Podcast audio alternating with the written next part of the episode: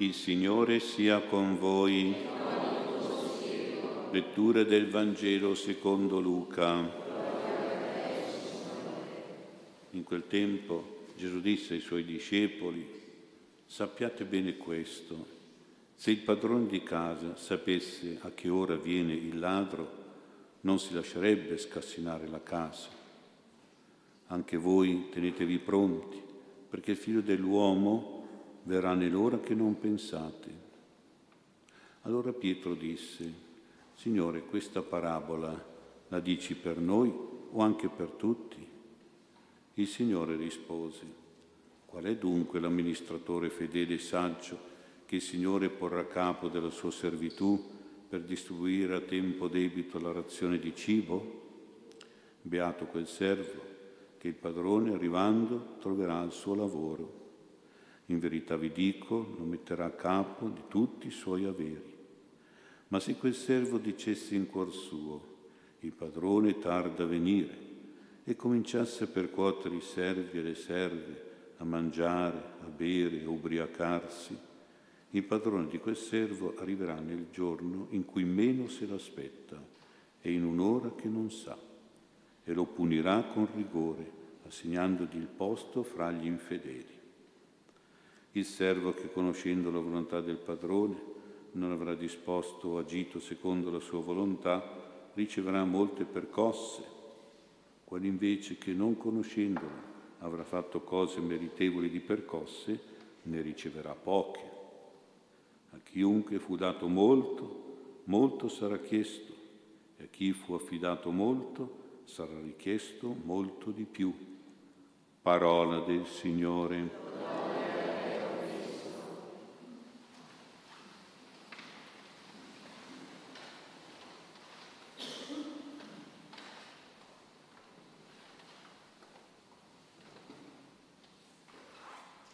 Sia lodato Gesù Cristo. Il Vangelo si compone di due parabole che sono un insegnamento con esempi, con simboli che hanno bisogno dello Spirito Santo per essere interpretati bene. La prima parabola Gesù la dice per tutti, chiaramente, anche se Pietro l'aveva capita come per loro, cioè loro come apostoli non ha dubbio. È per noi o per tutti questa parabola, la prima. Allora Gesù prende spunto dalla domanda per dire, a proposito, ne ho una proprio per voi. E quindi penso che riguardano entrambi, tutti noi, in un certo modo. Sembrano parabole piccole, secondarie, innocue, scontate, invece sono parabole molto forti e molto scioccanti. Ci vuole tanta luce e forza dello Spirito Santo per poterle capire e poterle vivere e ci aiuti lo Spirito in questo. Allora vediamo la prima parabola, il primo esempio. È come una stanza chiusa la parabola, difficile da interpretare, da aprire il senso di questi esempi per entrare dentro ci vuole una chiave. E la chiave interpretativa ce la offre Gesù stesso attribuendo a se stesso il nome di figlio dell'uomo. Questo titolo speciale è preso dalle profezie di Ezechiele e di Daniele. È un titolo messianico, cioè indica il Messia, ma come fosse un giudice, un pubblico ministero, uno che indaga, accusa, condanna. Ebbene, vuol dire che Gesù si presenta come il Messia che è a diretto confronto con le forze che si oppongono a Dio, nemiche di Dio, e sta in conflitto, in conflitto con, finale contro Satana, i demoni e tutti coloro che si fanno amico di Satana e amico, amici dei demoni. Quindi è quel Messia, diciamo, da pronto soccorso, d'aiuto, che appare, che arriva nelle ore terribili, nelle ore di persecuzione, di lotta, di pericolo, le brutte ore cui nessuno vorrebbe mai pensare, per cui nessuno vorrebbe mai preoccuparsi, le ore che una persona non vorrebbe mai arrivassero nella sua vita. È l'ora del ladro, è l'ora dello scasso della casa, è l'ora del furto. Da una parte questo è consolante, ci conforta, ci rassicura, come se Gesù ci dice, guarda che in quell'ora lì arriverò io ad aiutarti, ti sarò vicino, ti proteggerò, ti salverò. Però in quell'ora, dice ancora il Signore, tu devi essere vigilante, ti devi pensare, devi pensare, devi preoccuparti, devi essere pronto a reagire per salvare te stesso e salvare le tue cose. Ciascuno di noi è come un padrone di casa, vorrebbe vivere tranquillo, vivere sereno, protetto nella sua casa, con molti allarmi come mettiamo noi oggi, no? con molte protezioni, molte sicurezze vorrebbe starsene in pace. Perché? Perché in fondo è una persona buona, che vive di diritto, di giustizia e di legge. Casa è la mia proprietà privata, non si discute. E così noi vorremmo sempre trascorrere ogni ora in pace. E invece no, arriva l'ora del ladro, del delinquente, dell'assassino c'è il momento dello scasso della casa, ti buttano giù la porta ed entrano. C'è la possibilità di subire un furto, un danno. Così è la nostra vita. Noi vorremmo stare sempre tranquilli invece bisogna stare sempre allerta. Possiamo essere tentati, provati, perseguitati dal maligno o da chi si fa amico del maligno, può capitare una disgrazia, l'ora di una tragedia, di una calamità, può arrivare un lutto, l'ora della malattia, della sofferenza, può arrivare una discordia in famiglia, una separazione, un abbandono, un litigio in casa. E a volte non è solo un'ora, se ne seguono una dopo l'altra di continuo. E non è solo un'ora, possono essere giorni, possono essere mesi, possono essere anni. Ecco, in queste ore terribili, ore da ladri, o come si dice oggi, ore da lupi, non serve dire scaramanticamente crepi il lupo. Qui serve dire come ci vuole Gesù, reagisco, sono pronto a quest'ora, mi tengo su in quest'ora, mi difendo da quest'ora, da questo ladro. Perché? Perché tu, Signore, sei con me, tu mi soccorri, mi aiuti, sei quel figlio dell'uomo che viene a salvarmi. Noi non seguiamo molto questo Vangelo. Ci ritroviamo in quelle ore, a volte nella disperazione, nella depressione, nella distruzione, nella rabbia e anche a volte nella pazzia. Un fatto, una donna in un momento di tristezza per un lutto molto caro viene a contatto con una persona che sembra dargli un po' di conforto, di comprensione e arriva poi a sposare quella persona in comune. Naturalmente poi succede questo, che quella persona era un grande delinquente, vero e proprio delinquente.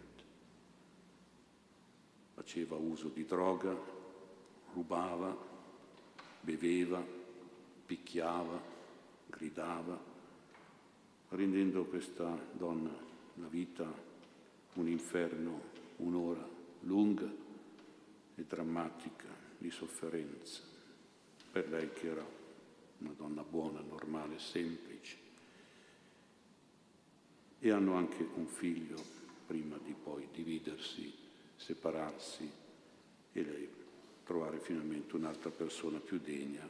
Ma dopo un po' di anni, ecco che questo figlio arriva a 18 anni, vuole conoscere suo padre, vuole andare da suo padre, suo padre diventa la sua ossessione e naturalmente quando va dal padre diventa anche lui un delinquente, tale quale, se non peggiore.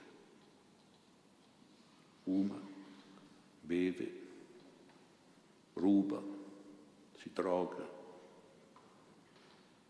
dorme di giorno e sta su di notte, picchia la madre quando va dalla madre. Insomma, è un disastro. Era un ragazzo normale, andando dal padre, è diventato delinquente tale quale, se non peggio del padre. E è questa donna che mi dice, io ho ancora fede che mio figlio lo devo salvare lo devo convertire. So che mi picchierà, mi, mi farà, ne dici tutti i colori, non ti dico le parolacce. Che...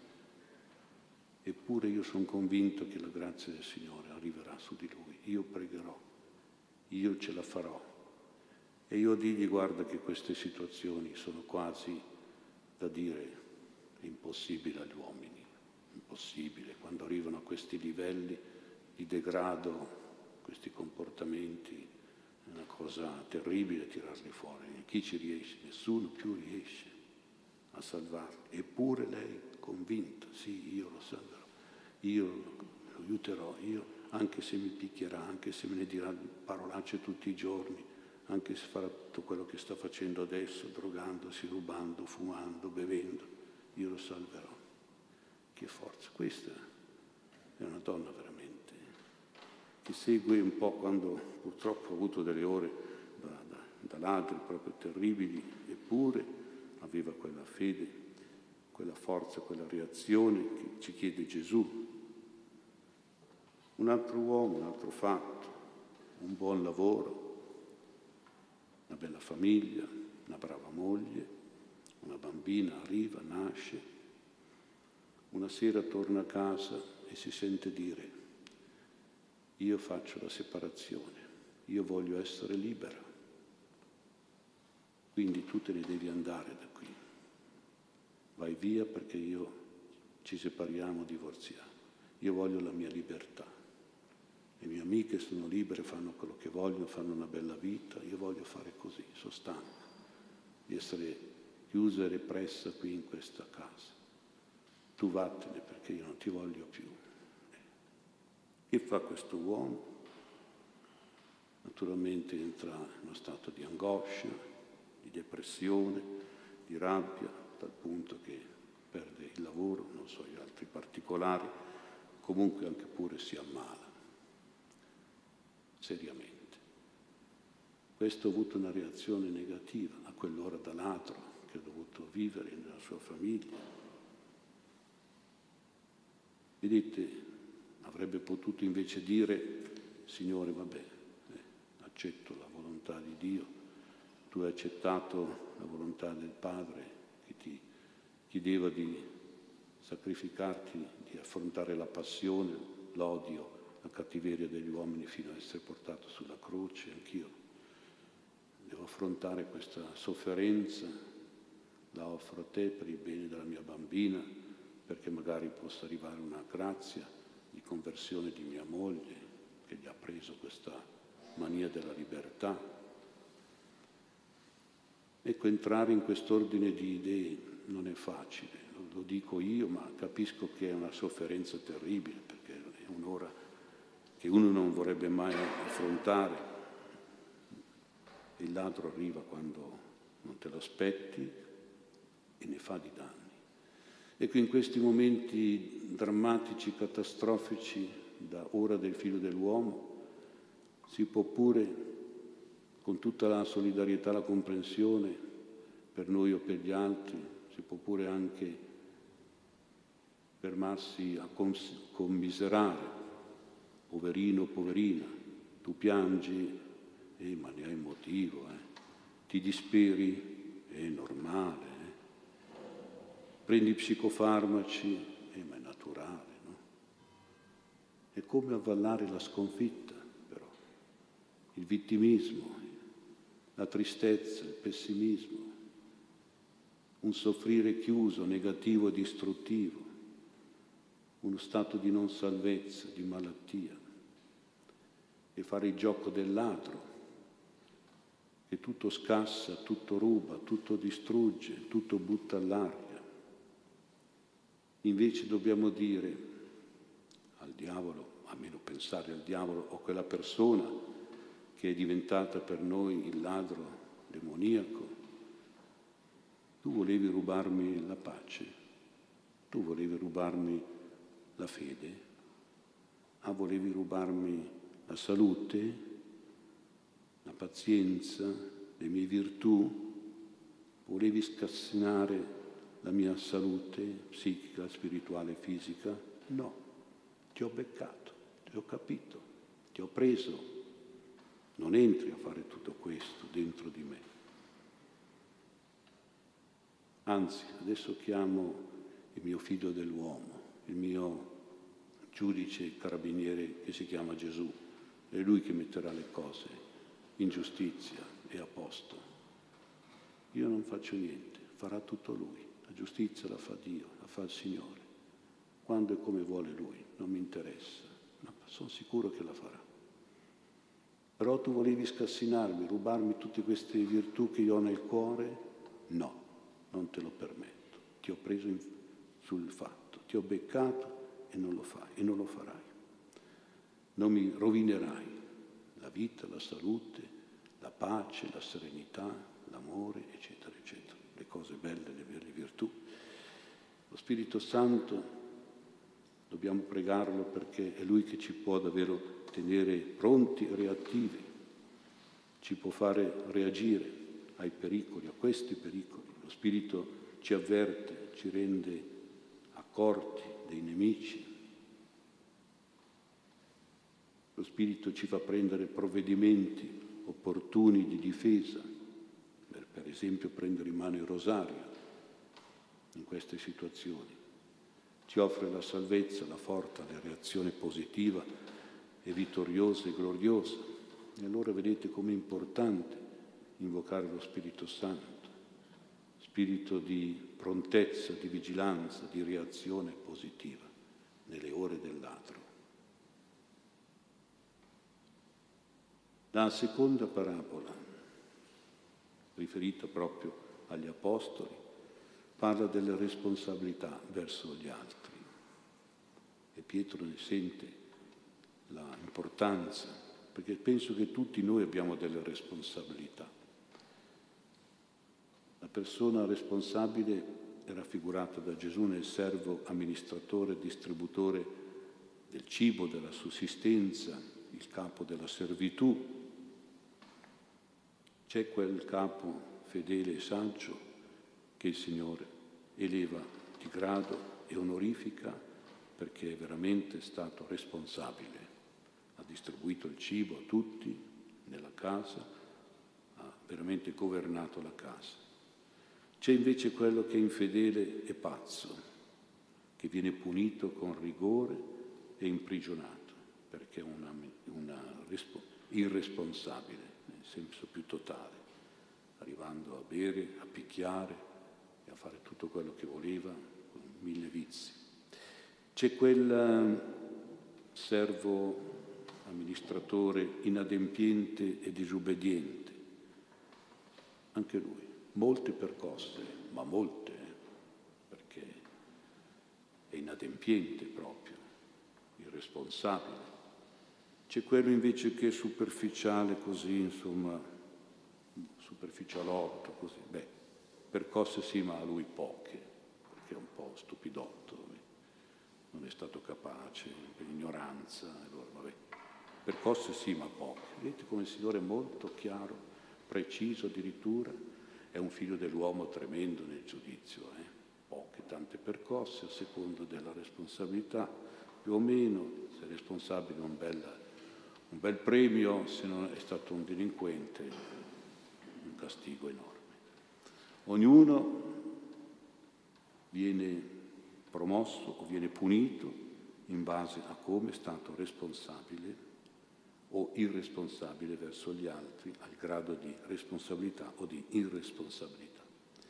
E per rendere più pressante questo appello alla responsabilità, Gesù arriva a dire che Dio chiede molto di più a chi lui ha dato e affidato molto, come dirci che c'è molta pretesa e severità su questo punto. Allora dobbiamo essere molto attenti. Naturalmente ci sarà anche più ricompensa se uno adempie tutti e bene i suoi doveri verso gli altri. Pensiamo ai doveri nel campo della famiglia, della professione, della società, della Chiesa, quanti e quali doveri abbiamo. Dovremmo assolverli tutti con fedeltà e con saggezza, con costanza e generosità. E quindi è importante esaminarci sul nostro spirito di responsabilità, farci delle domande. Ho fatto tutto e bene il mio dovere? L'ho fatto con generosità, con abbondanza? La responsabilità è fatta di consapevolezza, di giudizio, di sensatezza, di avvedutezza, di ragionevolezza, di maturità e la coscienza di dover rispondere delle proprie azioni, dei propri impegni, dei propri incarichi nei confronti degli altri. Quanta gente purtroppo si comporta da irresponsabile, da incosciente, da insensato, da dissennato, mettendo gli altri in gravi pericoli e provocando anche disastri per sé e per gli altri. Non solo diciamo le persone, ma anche le ideologie possono essere irresponsabili, certe ideologie politiche certe ideologie filosofiche sono veramente rovinose, irresponsabili, soprattutto magari quelle che riguardano i nostri giovani, i nostri ragazzi, il futuro della nostra società. E allora lo Spirito Santo davvero ci doni, se noi lo preghiamo, queste iniziative, queste idee che siano veramente giuste, vuole fare anche di noi delle persone coniugi, genitori, figli, lavoratori, cittadini che siano veramente responsabili, pienamente, fedelmente, perfettamente responsabili. Preghiamo lo Spirito Santo che ci aiuti in questo impegno di responsabilità per il nostro bene, la nostra salute e protezione, il nostro benessere, ma anche per la vita del nostro prossimo con il quale noi viviamo ogni giorno.